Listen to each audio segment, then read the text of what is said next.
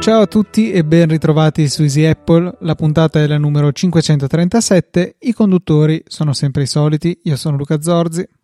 E io sono Maccio Capatonda. Mm, mi farebbe no. piacere, devo dire la verità. Anche a me, hai visto che ha fatto un nuovo video simpaticissimo? No. Eh, erano meglio i trailer, si chiama? No, no, non l'ho visto, devo assolutamente recuperarlo. Vabbè, giusto così per dirlo, praticamente ha fatto le locandine finte dei suoi trailer. Cioè, tipo, non so, eh, mi sembra il vecchio conio, lui ha fatto una, loca- una, una locandina che tu puoi comprare, mi sembra costano 35 euro e te la puoi appendere in casa la locandina di un film che non esiste perché è un trailer. Stupendo. E t- tutto gira al, eh, attorno al fatto che lui dice, tutti mi dicono, ma perché non fai più i trailer che erano bellissimi? E lui tipo dice, ma eh, non li faccio perché li ho già fatti. E allora a un certo punto arriva eh, Riccardino Fuffolo, mi sembra, e gli dice cosa devo fare io? E lui gli dice speculaci. Fortissimo. e allora lui decide di specularci facendo queste robe qua. Quindi sono in vendita, magari mettiamo il link nelle note della puntata se volete comprare le locandine. Potremmo fare anche la locandina di Easy Apple, non penso non se la voglia mettere in casa. Ok, idea già bruciata subito. Ma... Eh, partiamo da una cosa che eh, a me piace sempre andare fuori scaletta all'inizio, Luca, mi spiace, ma... Avevamo messo delle cose che avevano senso, rigorosamente bruciamocene, ma vai. Io sono qui per bruciarle. Ehm, cosa hai acquistato, se hai acquistato qualcosa in questi giorni di Black Friday dove già iniziano a vedersi alcuni sconti interessanti? Niente. Ho acquistato una lavasciuga. E basta. E basta. Ah, ok, molto molto tech. Vuoi fare la recensione su Easy Apple o... Eh, gira l'Oblò, eh, dopo devo vedere se funziona bene, sto imparando ad usarla e basta. Ah, ok.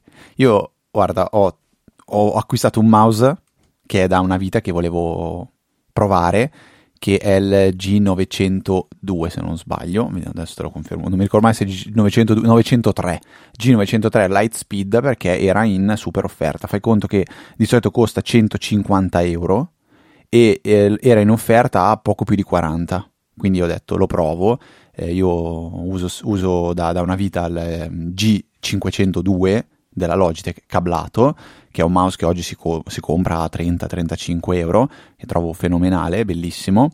Eh, come, come, forma è tipo l'MX eh, Master, però è più formato, diciamo, gaming. E mh, l'ho comprato perché questo qua era wireless e ho detto, ah, magari col fatto che ho il Mac, ho il, ho il um, il PC posso usare un mouse solo con due robe, in realtà no, l'ho scoperto sulla mia pelle, no, perché ha un, ha un ricevitore suo, eh, quindi non va su Bluetooth, ma penso vada su wireless eh, 2, 2, no, cos'è, 2,4 GHz, non mi ricordo cosa, su sì, che frequenze 2, vanno. E mm, quindi funziona solo con un dispositivo, poi ha integrato il suo cavo, cioè un, un packaging che è una figata pazzesca. Ma la cosa veramente che mi ha disturbato è stato che, nonostante abbia messo le stesse identiche impostazioni che ho tra i due mouse, perché c'è il software della Logitech, stesse impostazioni, stesso tutto, nel momento in cui mi, mi, eh, mi metto a giocare, cioè mi sembra di avere de- degli spasmi alla mano e non riesco ad utilizzare il mouse per il gaming. Quindi ho detto lo tengo comunque, l'ho collegato al Mac e sto usando il Mac con questo mouse che devo dire che da usare è m- molto, molto bello, molto comodo, ha una particolarità, cioè ha eh, tre possibili configurazioni e si, sono tutte dentro la scatola. Praticamente è possibile avere eh, fino a quattro tasti laterali, cioè due tasti laterali a sinistra, due a destra, ma se non li vuoi usare, non ti piacciono, praticamente li smonti e metti un, un pezzo sostitutivo rigido che quindi va a mascherare i due tasti e quindi volendo puoi usare con quattro tasti, due a sinistra e due a destra, o due a sinistra, o soltanto due a destra, o nessun tasto. Quindi ho contato malissimo, le configurazioni sono evidentemente quattro. Ehm, stranissimo, però il, il, Magic Mouse, come ti dicevo, non, non, non, riesco assolutamente a usarlo. Ovviamente un po' mancano le, le, le, le Magic Gestures, chiamiamole così, quindi il doppio tap, eh, quelle cose lì, ma grazie al software della Logitech è possibile personalizzare completamente il mouse, quindi ho già dato eh, questa personalizzazione che condivido con te, visto che tu hai l'MX, magari vediamo che scorciatoie abbiamo sui tasti, se ce le hai. io ho che... ehm, no, vai, vai, vai prima tu, dai, vai prima tu. Tra l'altro io ho un MX Master anche al lavoro, eh, sul, su, sul, Mac ho, ho l'1 e al lavoro ho un 2 che avevo trovato in offerta sui soliti warehouse deals che, che sono perfetti.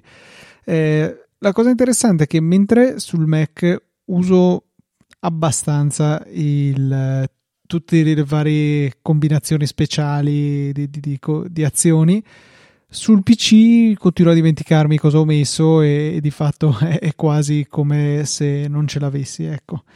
E, ehm, in particolare, cosa posso dirti? Eh, per me è molto importante in fase di ehm, montaggio delle puntate quel tasto che c'è sotto la rotellina perché ho due gesture in particolare che ci ho segnato che la pressione semplice cancella completamente dalla timeline di Ableton la selezione facendola sparire e proprio accorciandolo come se quel suono non ci fosse stato. Per esempio quando tu fai i tuoi suoni con la bocca eh, faccio quella gesture lì.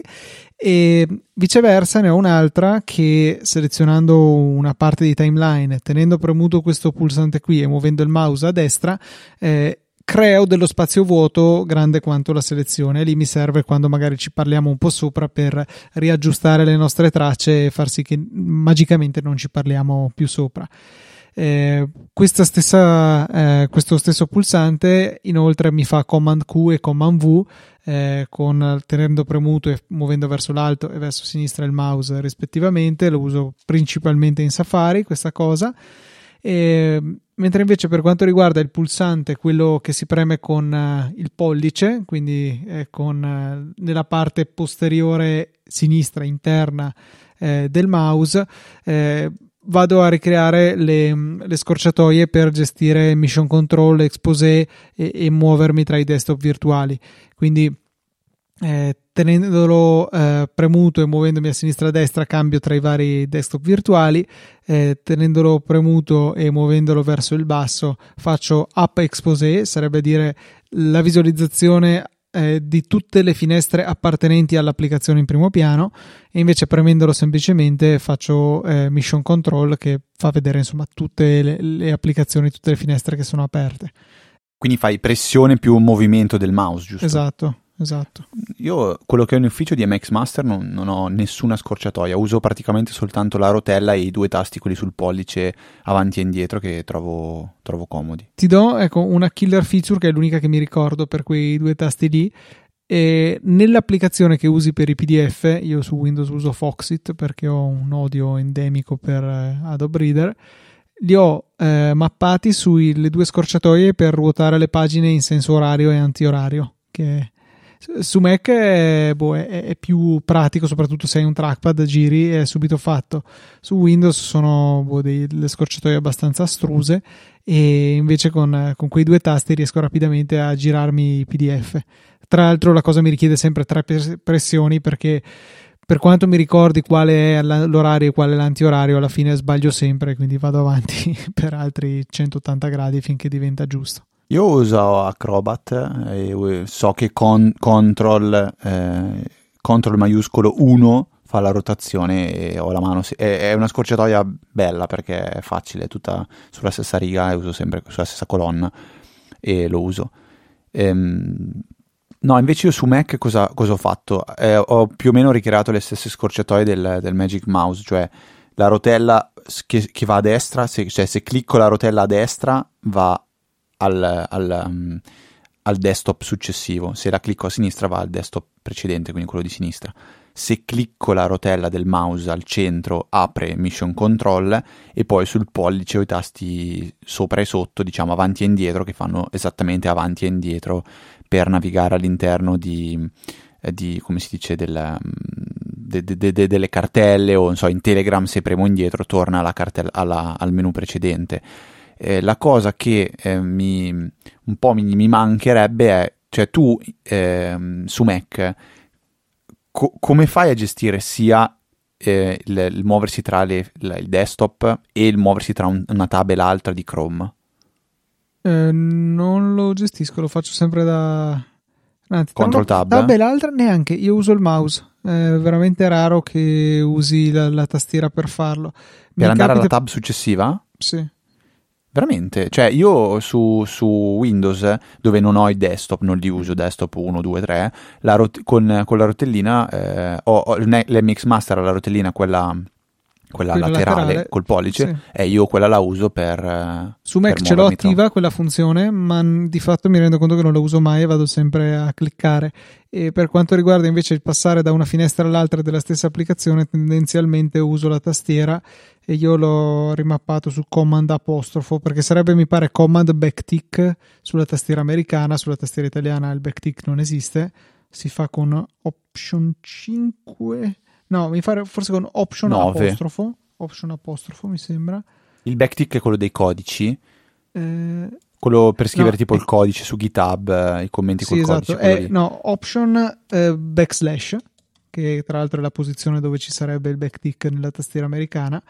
E, e niente, quindi ho command apostrofo per passare da una finestra all'altra della stessa applicazione. Tra l'altro mi rendo conto che è, un- è stato un segmento piuttosto pesante questo perché senza poter vedere non è che si presti molto bene a una descrizione. Quindi non No, solo vabbè, era- hai rovinato la mia scaletta, ma forse hai anche rovinato la vita, forse eccessivo, ma alcuni minuti ai nostri ascoltatori. Ma era tutto questo per dire che se state cercando un ottimo mouse, io penso che il G502 sia uno di quelli tra- tra- da tenere in considerazione col cavo, perché eh, quello non cablato costa tipo boh, 120 euro, che è una cifra che onestamente non... magari poi nel Black Friday fanno un super sconto, però eh, sono, sono veramente tanti dindini. E la tastiera invece, giusto per rimarcarlo, io continuo a usare la G910, quella che fa tanto tanto tanto tanto tanto rumore. E che fa tanto tanto tanto arrabbiare Luca. Ma passiamo invece a una, a una tua confessione, perché tu ricordo a tutti eri quello da sì, boh, i backup, le cose che ho sul computer, è, è sacrificabile. Puntualmente, alla fine ti ho rotto le palle fin- fino al punto che hai addirittura riesumato una vecchia time capsule per riabilitare Time Machine. E Sì. che cosa è successo la settimana scorsa?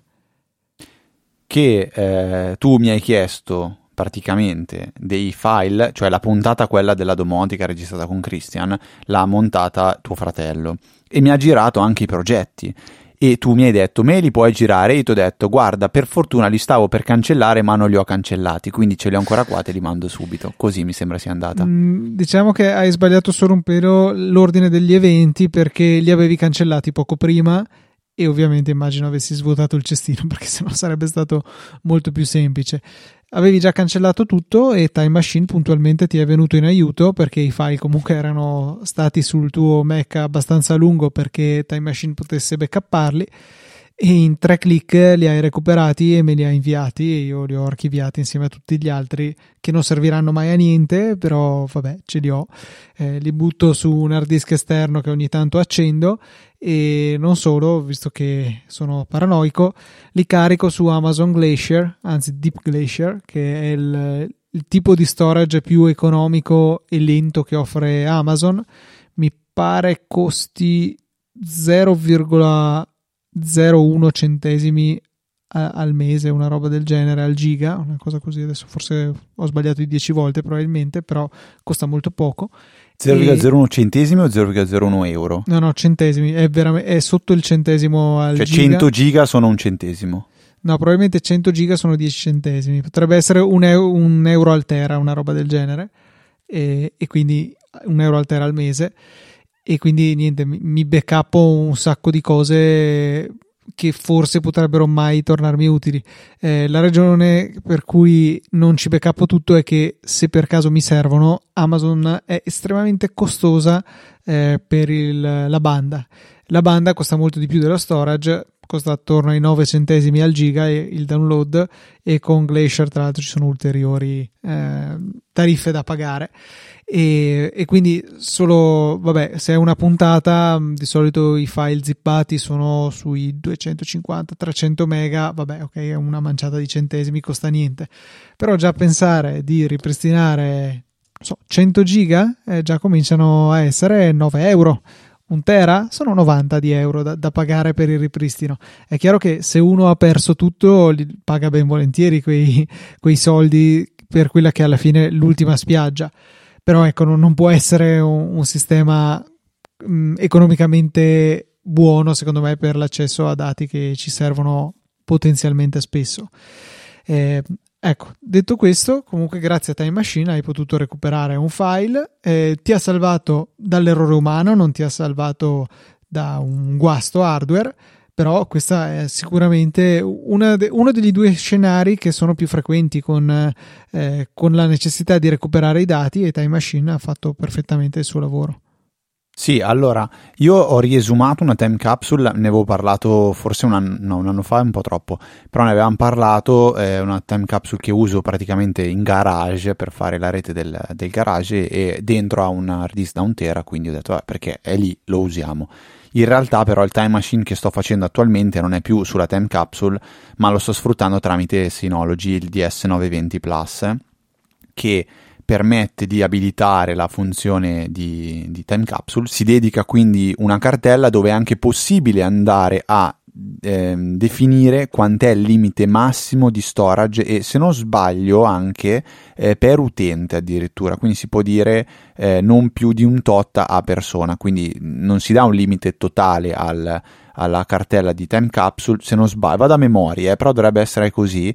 Io dico non voglio mettere più di un terabyte eh, ma non voglio mettere più di un terabyte per utente quindi se io ho tre utenti posso andare a mettere su 3 terabyte. E devo ammettere che rispetto a quella del QNAP che mi aveva sempre dato problemi questa del Synology funziona che è veramente una meraviglia cioè proprio flawless si può per dire. ora, per ora per ora poi perché poi inizierà succede. a dar problemi ed è una funzione che comunque io non ci ho pensato inizialmente che Time Machine fa anche questo cioè eh, il bello è stato che proprio Time, Time, Machine, essendo sempre in esecuzione, non è che fa il backup quando io glielo dico, quando l'ho schedulato, ma lo fa sempre, cioè appena può lui alla fine tende a farlo. Quindi prima di iniziare a registrare, ha fatto, lui ha fatto il backup e subito dopo io avevo già cancellato tutti i file, poi volevo fare una domanda, scusa, il cestino, perché si può anche non svuotare, chiedo. Io sono sono molto cambiato negli anni riguardo al mio comportamento nei confronti del cestino perché sì. se ti Hai ricordi capito che anche lui dei diritti? in passato ero d- dallo svuotamento continuo e, e, spasmodico del cestino e invece adesso lo, lo lascio lì fino a quando arriva a occupare decine e decine di giga e poi dico ok lo svuoto eh, che è diciamo una forma di, di backup pigro perché ogni tanto mi è capitato di tirare fuori qualcosa che poi a posteriori effettivamente mi serviva. Eh, potrei svuotarlo in maniera più intelligente. Alfred, no, eh, Hazel stesso ha una funzione per cui ne limita la dimensione. Presumo che vada a cancellare le, ehm, i contenuti insomma che sono stati eliminati da più tempo qualora sia necessario scendere sotto un, certo livello di, di spazio. Io ce l'ho abbastanza compulsivo perché so la scorciatoia, cioè che command backspace e quindi mm, quando lo vedo mi viene a cliccare. Su Windows invece proprio me lo dimentico che, mi dimentico che esiste e quindi ogni tanto mi capita di cancellarlo, ma il cestino più odioso secondo me è quello di Google Drive perché continua a portarti via spazio. Cioè a volte le cose cancellate in Google Drive sono lì che comunque ti portano via spazio, devi andare tu a svuotare questo cestino qua e lui libera, libera lo storage ma direi Luca, visto che ho bruciato completamente l'inizio della puntata, di recuperare invece un paio di recensioni per tirare su il morale di, eh, dei nostri ascoltatori.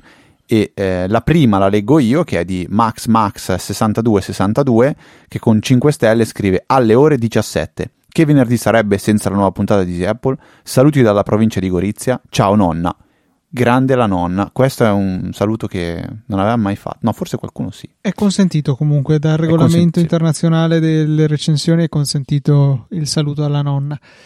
Invece Zio con 2Z ci dice miglior podcast sul mondo Apple, 5 stelle, il migliore per le notizie sul mondo Apple in generale, sempre qualche suggerimento e trucchetto, consigliato. Grazie mille Zio Ora un follow up che è arrivato da Angelo Maria e da una coppia di Simoni eh, che ci hanno scritto sulla EasyChat per segnalare al sottoscritto che nella scorsa puntata si lamentava del fatto che l'Apple Watch avesse improvvisamente cominciato a, a parlare da solo senza che gli venisse chiesto niente. Avevo anche detto che bah, probabilmente ci sarà da qualche parte nell'applicazione dell'Apple Watch la possibilità di disattivare questa utile funzione e mm, Ecco, si dà il caso che ci fosse, semplicemente non l'avevo visto. E anche nel posto più logico. Aprite l'applicazione Apple Watch, tra le impostazioni nella sezione allenamento in fondo c'è feedback vocale. Disattivando quello, eh, Siri la smetterà di eh, farsi sentire durante eh, i nostri allenamenti, quindi non ci dirà più hai fatto 5 km, stai andando a questa velocità media, hai chiuso gli anelli, eccetera, eccetera. Quindi grazie mille Angelo Maria, Simone e Simone per il vostro follow up che spero possa eh, tornare utile anche a qualche altro ascoltatore che fosse perplesso come me. E la seconda volta che ci beccano infragranti su, sull'Apple Watch, l'altra volta era quella delle notifiche de, de, de, della guida, quelle, quelle cose lì, però effettivamente l'Apple Watch è una cosa che indosso ma poi non ci faccio mai mezza configurazione, non, non, non, non guardo se ci sono nuove applicazioni, non, non, fa, non, faccio niente alla fine, la uso per, per i podcast e per i promemoria eh, o per le sveglie, basta. Non so, tu invece um, un attivo, hai un uso un po' più proattivo dell'Apple Watch o anche per te è lì al polso, punto stop? No, vabbè, io lo uso regolarmente per... Um per gestire gli allenamenti, eh, la riproduzione dei podcast, il volume in particolare. Il volume di, co- di cosa? Dei, dei podcast? podcast sì. Okay. E, um, ho poi l'applicazioncina di Home Assistant che mi serve per aprire il cancello principalmente perché è il modo più, più sicuro per farlo perché con Siri una volta ogni 20 non funziona e quella volta mi incazzo molto quindi eh, più delle volte tendo a utilizzare l'orologio direttamente con Home Assistant intendo poi ogni tanto sì vabbè timer tutte le interazioni con Siri notifiche e anche un'applicazione che uso su Apple Watch è l'app di investing.com eh, nella quale ho cioè, perché su investing.com ho indicato il mio portfolio di piccoli investimenti, gli ETF che ho comprato li ho segnati lì e posso molto rapidamente andare a vedere come stanno andando, contravvenendo a, alle, alle, buone norme che dicono dimenticateli. E, um, e il motivo è che nell'applicazione per Apple Watch non ci sono pubblicità, l'applicazione per iPhone invece ne è piena, eh, come pure il sito, eh, però l'abbonamento premium è assolutamente troppo caro rispetto al mio utilizzo dell'applicazione, quindi questi utilizzi sono molto frequenti per me. Nel frattempo mi sono accorto che io sto creando le note della puntata 356. Dici che potrei aver sbagliato qualcosa? Potresti sì esserti buttato avanti col lavoro. No, molto indietro. 3,56. Ah, eh, hai girato i numeri, adesso ho capito. Boh sta, un attimo, boh, sta un attimo, impazz- stava impazzendo Sublime Text e mm, vabbè, niente, mi sono accorto adesso, cioè, stranissimo.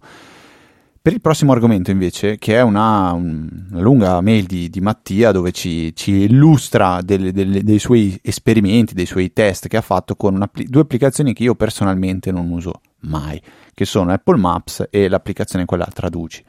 Non le uso perché, eh, l'ho detto più di una volta, allora l'applicazione traduci secondo me perché è arrivata troppo tardi, cioè nel senso io quando devo cercare una cosa per tradurre apro Google e scrivo quello che devo tradurre e lo fa in automatico. Seppur l'applicazione traduci probabilmente ha tantissimi vantaggi in più, alcuni di quelli Mattia li ha anche, li ha anche elencati nella sua mail Apple Maps eh, per me eh, no, no, no, no, non c'è, per me non ci siamo, proprio è bella ma non ci siamo. Però Luca, vai, ti lascio a te la parola. Eh, non capisco il dove non ci siamo perché, ripeto, secondo me è estremamente Punti di interesse? Punti di interesse? Ce ne sono sempre di più. Ah, te, te, ne dico un'altra, c'è una bellissima estensione eh, per Safari che ho acquistato e non ricordo nemmeno più come si chiami, adesso sto andando a recuperarla in diretta.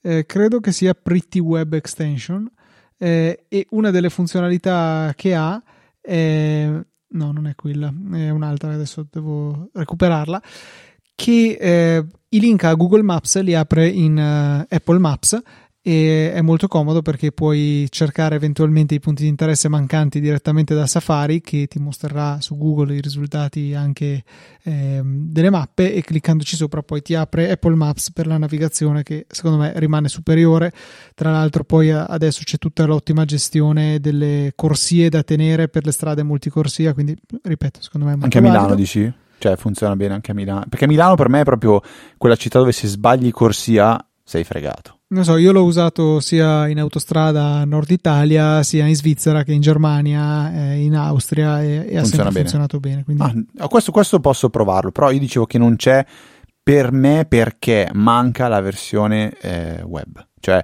io, a me capita spesso che magari dal, dal PC del, del, lavoro uso Google Maps, devo fare una ricerca o trovare un punto di interesse e sono sicuro che poi quando riprendo in mano il telefono ritrovo dentro quella cronologia il punto di interesse, lo invio alla Tesla e eh, ho già il navigatore impostato. Per me questo è un vantaggio troppo grande.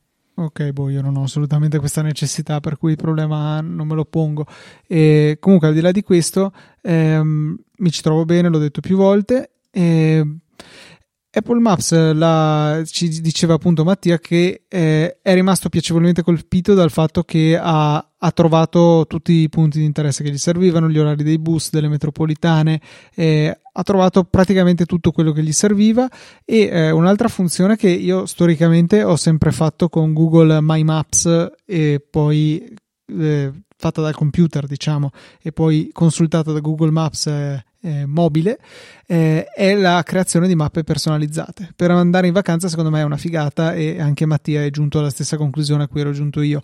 L'idea è che ti segni tutti i punti di interesse, che ne so, vai a Roma, eh, ti segni cosa vuoi sicuramente andare a vedere. Eh, dirò una serie di, di ovvietà, il Colosseo, l'altare della patria, che ne so, questo, quell'altro punto Totti. di interesse. A Roma praticamente bisognerebbe mettere un grosso punto di interesse su tutta la città, ma vabbè. E e quindi poi tu ti apri la tua bella mappa quando sei in giro per la città e vedi ah, adesso sono qui, posso andare in questo o quel punto di interesse perché sono vicini e poi magari mi prendo un monopattino, vado di là, insomma hai modo di gestirti in diretta la, il tuo itinerario. È davvero comodo, l'ho sempre fatto anch'io. Lui diceva che ha fatto la stessa cosa con eh, Apple Maps e sistemandoselo tutto da macOS prima di partire è, è andato bene. E per quanto riguarda l'applicazione Traduci, eh, dice che per tradurre ha, ha tradotto bene e, e, gli piace di più esteticamente, anche se paradossalmente eh, le traduzioni gli sono sembrate più accurate su macOS che non su iOS. Eh, io devo dire che l'applicazione Traduci, per quanto comoda, per la parte integrata nel sistema, cioè per esempio fai una foto, c'è un testo in un'altra lingua, lo selezioni e clicchi traduci lì molto bene. L'applicazione in sé ha una UI che eh, trovo abbastanza discutibile, mentre su Google Translate che ho installato sull'iPhone non ho mai dei dubbi su quale sia la lingua di partenza, quale quella di destinazione. Eh, su invece eh, Apple traduci ho spesso delle difficoltà, non, non traduce nella lingua che voglio, poi la cambio, però sbaglio qualcosa, insomma mi, è strano perché quello in cui di solito Apple eccelle, eh, cioè l'esperienza utente, secondo me con Traduci è abbastanza stato buttato alle ortiche. Però insomma è interessante come primo approccio e magari andranno a sistemarlo strada facendo. E, e ecco, così è l'esperienza di Mattia, mi ha fatto piacere leggere la mail e, e torno a invitarti Fede a considerare di più Apple Maps. Poi oh, se hai bisogno dell'integrazione con la macchina e quella che è con Google, pace, il problema non si pone. Ma in altre situazioni, magari sei in giro con un'altra macchina o che so, dai una chance a Apple Maps perché secondo me è, non è assolutamente il prodotto che anni fa molta gente ha dovuto provare perché quello c'era, si è trovato malissimo e ha detto mai più. Ecco. Eh, come spesso capita, le prime impressioni sono davvero eh, qualcosa di persistente e che è veramente difficile scollarsi di dosso. Per esempio, adesso Apple sta, eh, sta lavorando per andare a rimuovere i modem 4 e 5G di Qualcomm per farsi i propri. Anni fa aveva acquistato tutto il brevettame da, da Intel e, e, quindi è evidente che lo farà per i fatti suoi. Tra l'altro Qualcomm ha anche detto sì sì ci aspettiamo che dal boh, 23 mi sembra perderemo l'80% degli ordini di Apple, cosa che ci sta dicendo da parte di Qualcomm che non ha più niente da perdere, eh, Apple si, si farà i suoi modem. Detto questo, eh, lì è qualcosa veramente dove Apple non può permettersi di sbagliare. È il cuore dell'iPhone, il modem. Cioè, immaginate un telefono senza connettività, serve più a niente al giorno d'oggi. Immaginati quindi, un iPhone che quando lo prendi in mano perde la linea. Ah, per no, esempio, ecco, eh, diciamo che lì è una di quelle situazioni dove le prime impressioni contano e sarebbe veramente difficile eh, scrollarsi di dosso questo problema. Se pensi anche con l'iPhone 6 che si piegava se lo schiacciavi, per quanto tempo l'hanno tirata avanti? Avanti anche con il telefono successivo a fare tutte le prove, a piegare i telefoni. Cioè, è una cosa che ha scottato moltissimo la gente. non era il 5 attenzione. che si piegava? No, il 6, il 6 sono sicuro. Il 5 cosa aveva di problema? Boh, il 5 si scoloriva, cioè si graffiava tantissimo. Si graffiava dietro, sì. Quello sì. 6 si piegava, sì è vero. Poi gli ultimi penso basta, nel senso... Io, io ho notato comunque un miglioramento dell'affidabilità dei telefoni passando gli anni, perché il 5, nel, il mio 5, i miei 5 anzi, sono stati estremamente sfigati. Credo di aver avuto 5 telefoni diversi nell'arco dei due anni che ho avuto l'iPhone 5 e questo decisamente è un problema. Con l'iPhone 6 forse, e ripeto forse, ne ho avuti due, adesso non ricordo, e poi più niente. Il 7, il 10S e il 12 adesso, è quello che ho comprato e quello che poi ho rivenduto quando ho smesso di utilizzarlo. Ma questo perché? Non mi, sai che non mi ricordo cos'era successo? Con cosa? Con gli iPhone 5. Eh, cioè avevo avuto tutta una serie di, di problemi e, cioè un... batterie non, non, mi, non ah, mi, ricordo porca miseria cioè, cioè, io personalmente ho avuto tipo eh, pulsanti che erano andati a ramengo. Eh, se non altro non il pulsante home che invece era il problema dell'iPhone 4 che avevo avuto prima. Eh, poi avevo avuto un problema sul display con delle linee colorate. La, la fotocamera che faceva eh, su delle bellissime linee viola in mezzo alla alle foto. Questi sono solo alcuni dei problemi che, che ho avuto. Ripeto, il 5, per quanto esteticamente mi continui a piacere fin, fino ad oggi, eh, aveva avuto nella mia esperienza un sacco di problemi. Poi, però, non penso di poter estendere a tutto il mondo quello che è successo a me. Certo è che insomma non ero stato contentissimo da quel punto di vista.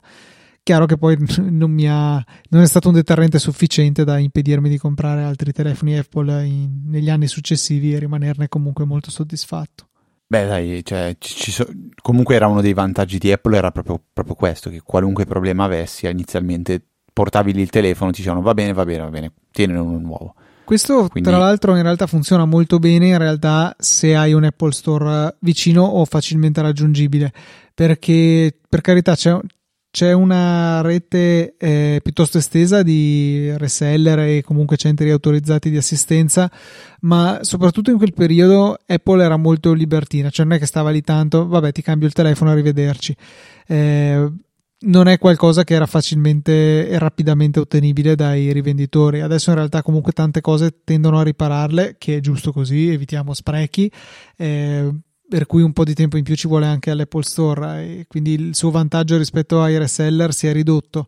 Eh, però ecco, eh, soprattutto in quel periodo non avere un Apple Store vicino voleva magari dire spedizioni, voleva dire comunque aspettare parecchio tempo tramite i centri di assistenza, che poi sempre è un parecchio tempo in salsa Apple, cioè male che ti andasse una settimana, eh, non certo come altri telefoni che te li tengono mesi qualora te li riescano a riparare. Questo rimane un grosso vantaggio di Apple che spesso viene ignorato, ma eh, invece esiste ed è concreto. Eh sì, anche io ho avuto le mie, le mie belle esperienze. Poi, vabbè, ovviamente ci, ce ne si approfittava, e noi compresi, quando prima di rivendere il telefono andavi lì, lo facevi cambiare, batteria nuova, te lo rivendo con una batteria praticamente nuova, quindi ha quel valore in più. Però, sì, la vabbè, realtà è un... che cioè, te ne approfittavi fino a un certo punto, nel senso che c'era un, un difetto effettivo. Cioè, è, è questo quello che ha capito Siri. Eh sì, anch'io ho avuto le mie belle esperienze e poi vabbè, ovviamente ci si approfittava, noi compresi, quando prima di rivendere il telefono ad Avellino, cambiare batteria nuova, te lo rivendo una batteria praticamente nuova, quindi ha quel valore in più, però vabbè, era un... E lei mi ha risposto buonasera. Cioè, no, a me rimane un okay. dubbio. Il telefono lo rivendevi ad Avellino oppure andavi ad Avellino a cambiare la batteria? Perché cioè, non, non, mi è chiaro. No, in realtà era Vitellino, non Avellino. Ah, okay. ah capito male, Siri. Ehm, vabbè, ok, io ho un sondaggio da fare però, Luca. Quanto tempo è che non facciamo un sondaggio? Temo da quello delle province. Oh, porca... Allora, no, state tranquilli, sarà un sondaggio molto più interessante. Mi piace perché voglio risensibilizzarvi ancora su un tema, che è quello di cui abbiamo parlato la scorsa puntata, cioè la two-factor authentication. Il tema del sondaggio sarà questo, infatti penso che non lo condividerò nella chat di Telegram perché ci tengo che lo facciano, ci partecipano solo le persone che hanno già ascoltato la scorsa puntata. Il sondaggio sostanzialmente è questo. Dopo aver sentito la scorsa puntata, avete attivato la two-factor authentication su Telegram? Se usate Telegram, ecco, mettiamola così. E quindi il sondaggio avrà delle risposte diverse, cioè ce l'avevo già attiva, oppure no, la voglio attivare ma non l'ho ancora fatta, oppure sì, l'ho attivata, oppure no, continuerò a non attivarla, a non usarla. Beh, questo mi, mi, mi interessa capire quanti hanno risposto il sì, l'ho attivata dopo che ho sentito te che l'hai detto, perché se avete intenzione di attivarla e non l'avete ancora attivata, fatelo stasera, adesso, perché la volta che lo dovete fare è troppo tardi, porca miseria. Io invece ho provato, dopo averti sentito parlare, ad attivare quella di WhatsApp e... L'hai già disattivata? Ho provato a fare una cosa corretta, cioè non mi sono inventato io un PIN, l'ho fatto inventare a OnePassword. E sono durato tre giorni perché è veramente insopportabile, è troppo, troppo frequente la richiesta. Te l'avevo detto, vero? Sì, sì, l'avevi detto, ma non pensavo, cioè ah. pensavo stessi forse un po' esagerando. Invece no, è costante la richiesta, anche più volte al giorno. Ma solo su iPhone, tra l'altro, su, sul PC a me eh, non l'ha mai chiesto il PIN, mai. Ah, ok. E no, niente, ho dovuto rassegnarmi a fare la cosa meno peggio, cioè usare un PIN che so a memoria e, e non qualcosa di generato a caso. Per carità, su sei cifre non è che ci sia grande margine di, di randomicità, però insomma sarà sempre meglio che non averlo, ma con la frequenza con cui me lo chiede, cioè io ero arrivato al punto che ogni volta che aprivo One Password era sempre in diciamo in background e c'era sempre aperta la pagina con il codice di WhatsApp, ho dovuto veramente raderlo al suolo perché era insopportabile. Però dagli magari qualche tempo perché non so, magari inizialmente te lo propone una volta al giorno, poi una volta a settimana, poi una volta al mese, però secondo me è proprio il metodo sbagliato. Cioè non, non No, non è questo il vantaggio di avere una two-factor authentication, perché poi cosa mi porti a mettere la mia data? Poi il PIN a 6 cifre, a me fa impazzire. Questo mi sa che ha 8. No, addirittura sei, mi sembra 6. Cioè mi fa impazzire. Poi io ho questo piccolo trucco che consiglio con tutti, cioè consiglio a tutti. A me quando capita di dover inserire un PIN per evitare di pensarne uno, metto la data di oggi, cioè mi sto registrando in questo momento a un sito, in questo momento è il 24 novembre 21, scrivo 24 11 21, questo è il PIN, se ha 8 cifre ovviamente 24 11 20 21. Tanto alla fine è un PIN, un numero come un altro, non è che cioè, non, non ha senso, cioè però almeno so che è diverso o inven- cioè comunque faccio una cosa basata sulla data. Non so se questo consiglio Luca ti ha, ti ha fatto guadagnare mi ha fatto qual- guadagnare qualche punto di stima no, o l'ho perso. Non mi piace perché comunque perché? è qualcosa che qualcuno potenzialmente potrebbe sapere e l'hai appena detto ai 420 ok allora facciamo così eh, questo pezzo lo tagli. Eh, No, beh, tu puoi fare far tranquillamente la data di oggi più, più 10 dieci giorni. Ok, cioè, va bene. Sì, sì, cioè, è la stessa senso... cosa. Sì, non credo che cambi no. tantissimo. No, aspetta, rifammelo dire in questa maniera qua. Allora, aspetta. Beh, cambia. Sì, ok, cioè, un tu ti scegli a caso il tuo fattore, però hai, hai, scelto un numeretto in pratica. E l'alternativa è lo fai generare con one password randomicamente. altrimenti dici, prendo la data di oggi e non so, uso quelle cifre lì facendo la prima, l'ultima, la seconda, la prima, l'ultima, cioè nel senso, uno deve sapere anche la data nel, del giorno in cui, cioè, anche se uno scopre qual è il mio algoritmo, devi sapere la data del giorno in cui ho creato quel, quel pin lì. Sì, sì, per carità. Quindi, per esempio, facciamo un esempio. Eh, con quello di WhatsApp non è che puoi andare a vedere neanche il giorno in cui mi sono registrato, devi andare a vedere il giorno in cui ho attivato la two-factor authentication. Poi magari è un dato che c'è da qualche parte scritto, non lo so, penso di sì, in qualche, in qualche database però mi, mi, invento qualcosa del genere. Altrimenti finisci ad usare la data. Cioè, per me i pin, i pin eh, già 5 Un pin da 5 secondo me è già più, ehm, più difficile da pensare una data, perché già uno che è nato ehm, in un mese... No, non è, ma non è neanche, no, non è neanche vero, cioè è proprio una, una cosa fastidiosa secondo me, sono i pin. Preferisco, preferisco, dimmi tre parole, sole, cuore, amore. Vabbè, questo era terribile. Possiamo andare avanti, Luca, grazie, io vado un attimo a vergognarmi. Volevo invece segnalarvi un eh, video di Maurizio Natali e annesso articolo che è uscito su Saggiamente un paio di giorni fa e si intitola Risparmiare usando iCloud per gestire la libreria foto su iPhone, iPad e macOS. E vi lascio all'articolo e al video per maggiori dettagli. Comunque, secondo me, è una considerazione piuttosto saggia che Maurizio fa eh, circa il fastidio che si può apparentemente provare nel eh, dover pagare l'abbonamento ad iCloud Plus, perché si chiama così adesso, per avere spazio sufficiente a poter immagazzinare la propria libreria foto. In pratica lui fa un po' di conti e fa vedere che in realtà alla lunga quell'abbonamento, che per carità sì bisogna continuare a pagare, eh, spesso è conveniente rispetto a dire non pago nessun abbonamento, mi tengo tutto in locale e prendo dei device abbastanza grandi da accogliere il tutto e soprattutto appunto su iOS comincia a diventare proibitivamente costoso se uno ha una libreria veramente grande.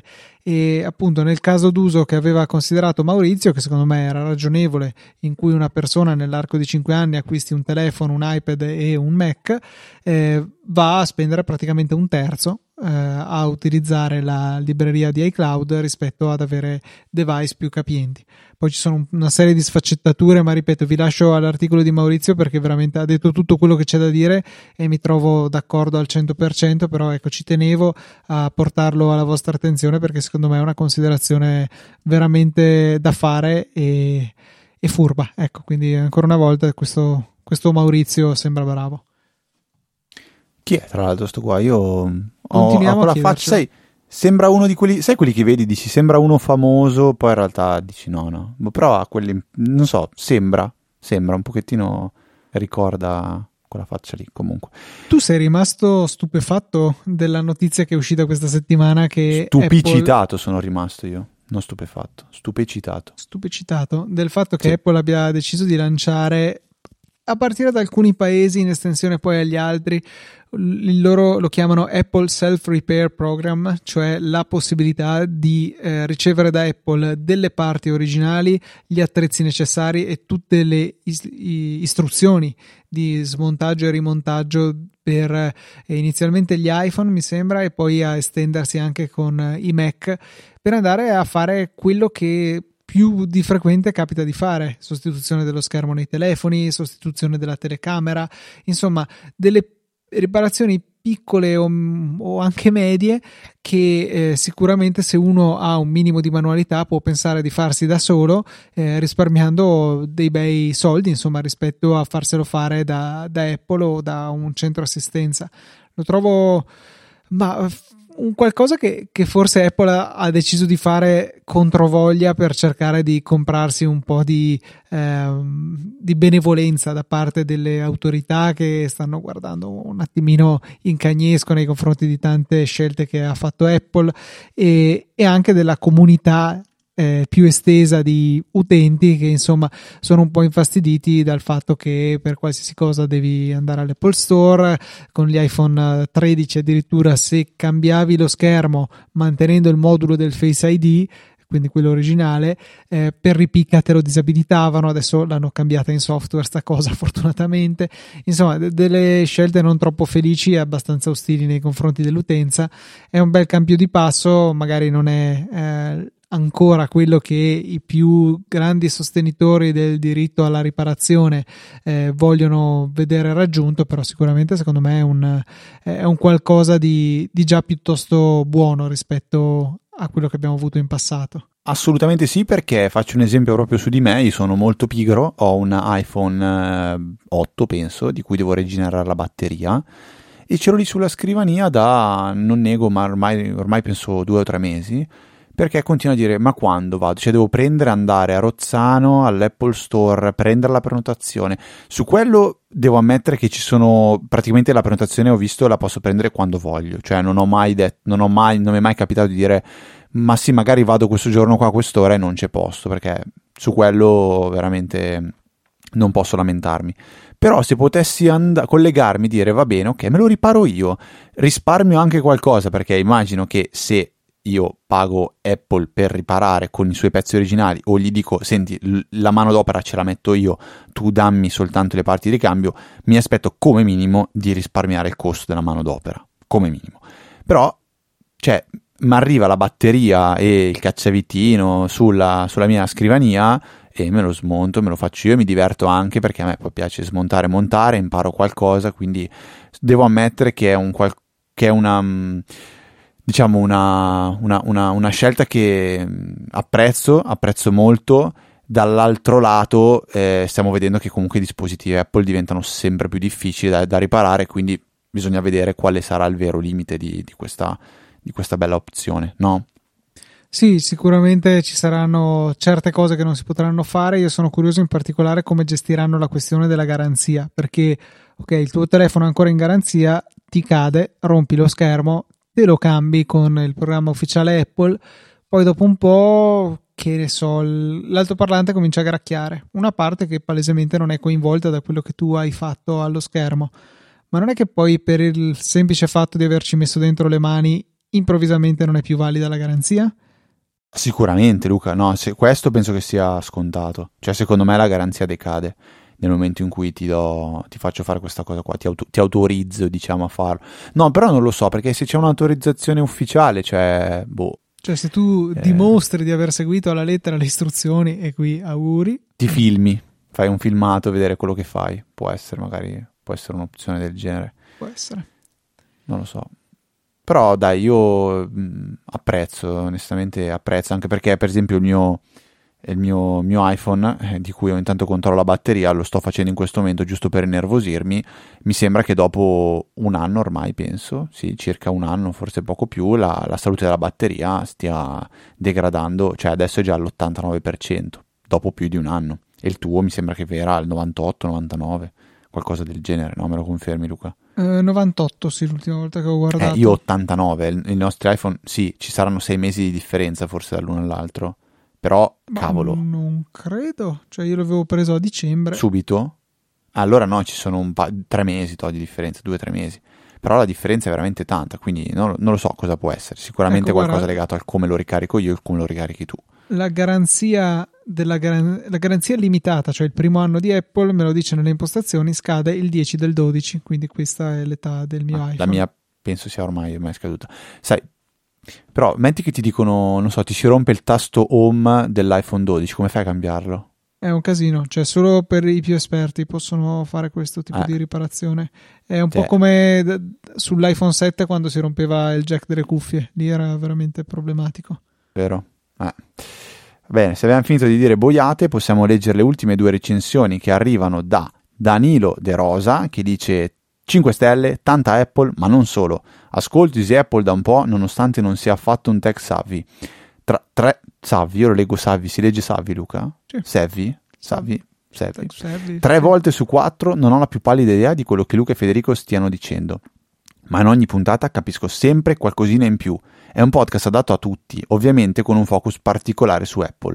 Loro due sono molto competenti, simpatici e hanno una fortissima alchimia. Complimenti. PS, credo di essere l'unico ascoltatore che salta i capitoli, capitoli sulla domotica. Non mi avrete mai. E su questo io non ne sarei così convinto, Danilo. Non ne sarei così convinto. No, no. Sicuramente sei in buona compagnia, spero che siate in minoranza, soccomberete tutti, ma, ma, ma è anche per quello che mettiamo i capitoli alla fine non abbiamo la pretesa di essere interessanti al 100 per, interessanti per tutti per tutta la puntata, per tutte le puntate. Ci sarà sempre quell'argomento che non interessa e i capitoli sono lì apposta per essere usati sia per raggiungere una parte di puntata di interesse, ma sia anche per saltarne una che non piace. Quindi, Danilo, sentiti del tutto autorizzato a saltare tutte le parti che non ti interessano. Tipo, ogni volta che senti Fede che dice io volevo dire e c'è un capitolo che sta cominciando, allora passa pure al successivo nella speranza. Cioè, potremmo mettere i capitoli dove chi parla, chi, quando parla Federico, quando parla Luca, se vuoi. Potremmo anche evitare perché è già sufficientemente un lavoro mettere questi e quindi basta così. Invece dobbiamo ringraziare anche Ubix che ci scrive 5 stelle, ottimo podcast, bravi e competenti. Ubix estremamente conciso ma è andato dritto al sodo, ci fa molto molto piacere. Eh, Fede, credo che sia opportuno ricordare che insomma, periodo di Black Friday, ci sono sconti, mica sconti su Amazon dappertutto. Usciremo di Black Friday proprio e credo che sia il caso di ricordare ai nostri ascoltatori che eh, per quanto noi non seguiamo veramente le offerte, a meno che non vediamo qualcosa che diciamo oh, questo prezzo è difficile eh, farne a meno, tipo quando sabato mi sembra erano usciti gli AirTags nella confezione da 4 a poco più di 70 euro e io stesso non ho fatto in tempo a prenderli, ma ve li avrei segnalati se, se ce l'avessi fatta, era inutile segnalarli quando ormai non c'erano più. E ecco quindi ricordatevi potete eh, partire da uno dei nostri prodotti della settimana oppure ancora potete scrivere al nostro bot su Telegram che mi pare si chiami Easy Podcast adesso mi viene il dubbio. No, eh, Easy Bot secondo me si chiama. Easy Podcast Bot. Easy Podcast Bot esatto. Gli mandate perché deve un... finire per forza con bot. Sì. Gli mandate un, uh, un, link ad Amazon, lui ve lo restituisce sponsorizzato e ci aiuta veramente tanto. Se avete la possibilità di fare questo piccolo passaggio in più, questa scocciatura in più, eh, però ecco, eh, in questo modo supportate il nostro lavoro che è un modo alternativo di farlo rispetto a quello che hanno seguito i nostri donatori che per questa settimana sono Ni- Michele Olivieri, Nicola Gabriele D, Davide Tinti e Andrea Alvise S. Grazie mille per il vostro supporto, sezione supportaci di easypodcast.it se volete anche voi contribuire alla causa con una donazione piccola o grande, singola o ricorrente, eh, Apple Pay, PayPal, Satispay, c'è un po' di tutto, scegliete quello che vi più vi aggrada e in ogni caso sarete ringraziati pubblicamente, a meno che non ci iscriviate dicendo non nominatemi, e in quel caso vi dovrete eh, subire solamente un ringraziamento privato, ecco, quello non riuscirete a farne a meno. Quindi grazie mille ragazzi per il supporto e speriamo che in questo Natale decidiate di fare magari un piccolo regalino anche a Easy Apple. Poi abbiamo invece una mail molto bellina e pucciosa xdxdxd che è info-easyapple.org potete entrare sempre in Telegram a far parte nella, della EasyChat, trovate il link o in fondo alle note della puntata oppure cercate direttamente EasyChat o altrimenti visitate il sito t come travaini.me slash EasyChat. Io e Luca siamo anche presenti su Twitter con i nostri account personali, siamo ftrava e lucatnt e qualsiasi link che eh, vogliate trovare su di noi lo trovate visitando il sito easyapple.org. Per questa 537esima puntata è tutto. Un saluto da Federico. Un saluto da Luca. E ci sentiamo la settimana prossima. Tra l'altro, Luca, il Natale si avvicina. Eh, un altro, tra un po' anche l'anniversario. Se non sbaglio, è il 19 dicembre. Non mi ricordo mai. Ma noi ci sentiamo venerdì prossimo con una puntata di Easy Apple.